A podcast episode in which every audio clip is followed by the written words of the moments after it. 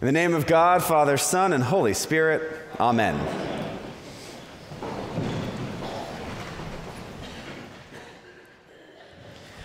Questions like the one Jesus just received in today's gospel lesson are kind of like riddles, and I really like riddles.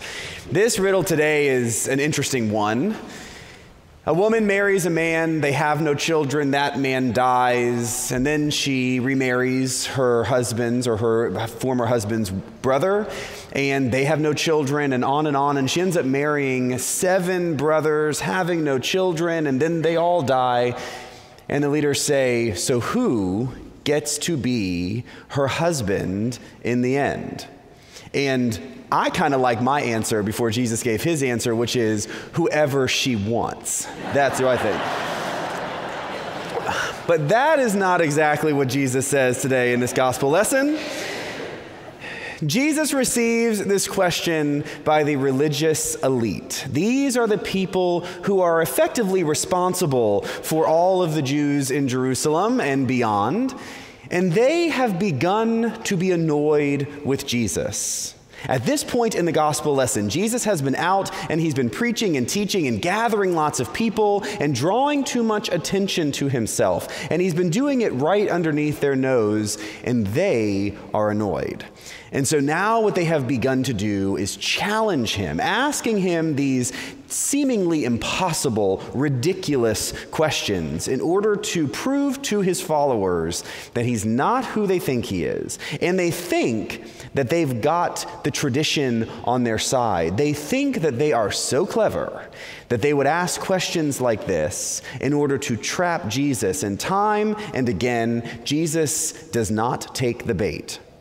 Today is one of those moments. The Sadducees, one of those two big religious groups, we had the Pharisees and the Sadducees, they come to Jesus and they ask a question that matters to them.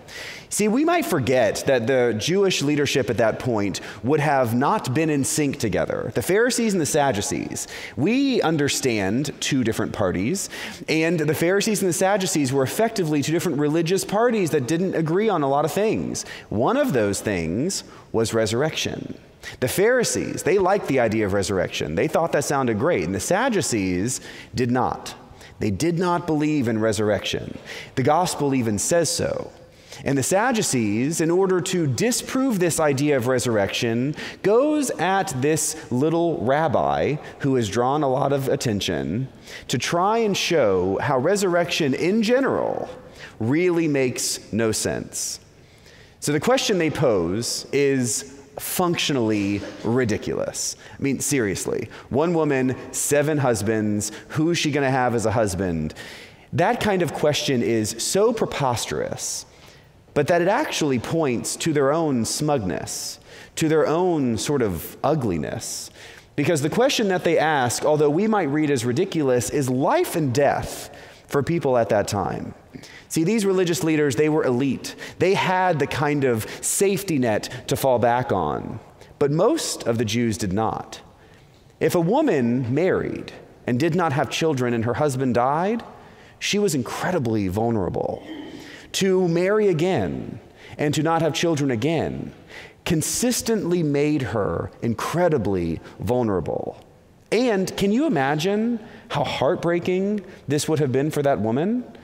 If this story were true, imagine being married and not being able to have children, and then having to be married again to not have children, and on and on seven times, and then losing your seventh husband without any children to then die alone. This is a tragic story that they are making up in order to catch Jesus. Their insensitivity in even asking him a question like this reveals that they just simply do not care. They are concerned with their own power, with their own authority, maintaining their own control of all the people. But Jesus does not take this bait. Jesus' rebuttal is pretty super smart. Jesus instead reframes the question He uses the Old Testament text, the story of Moses, against these people who believe they own this story. And instead, he says, Remember when Moses was at the bush. Remember when Moses told the story after speaking with God at that burning bush. He said that God is the God of Abraham, Isaac, and Jacob, not was. These patriarchs who were long dead are still alive with God. God is their God today and will be forever. Jesus introduces us to this idea of God's reality. God's reality, this, this thing we cannot see that we really cannot understand. Jesus is talking about something beyond what we can know resurrection. This idea of resurrection is huge and is something that those who hear Jesus can't really understand. Now, although I like Jesus' rebuttal, I think he's pretty smart. I think that the question that Jesus responds to is important for us to vet with some genuine emotion. We all remember loved ones who have died. Last week, we celebrated All Saints and All Souls. For many of us, we remember loved ones who have died sort of in that sweet way. But for a lot of us, the pain of losing someone we love is still very raw. We may remember that person every day, multiple times a day, and that pain still hurts. We can be, if we're not careful, a little romantic about the idea of what happens next, of resurrection, of heaven. I think we all kind of like that idea that grandma's looking down on us and that we will at some point walk through the garden together and we will see these people again and we will be able to hang out with the friends that we have lost. And maybe, but I think if we only limit resurrection, heaven, God's kingdom, to ways in which we understand the world, we are not quite giving God enough credit. Jesus is offering us a new world, a new reality, something beyond what we can imagine. You see, God is not only bigger than we know, God is bigger than we can know. What Jesus offers us is a vision and a hopefulness for a future way beyond any of the pain and the heartbreak of this world. Resurrection is God's reality, something we simply cannot understand. And let me make very clear we do not like stuff like that. We do not like things we cannot understand. We like an answer. We like to know the specifics. We know that people are attracted to certainty. And when we live into something that I might call mystery, that can make people just a little uncomfortable. Our world does not like mystery. We like to know the answers. And yet, as Episcopalians, we welcome mystery. We, in essence, create a structure that resists the need for certainty in order to embrace this incredible, open ended, unimaginable vision that God offers us.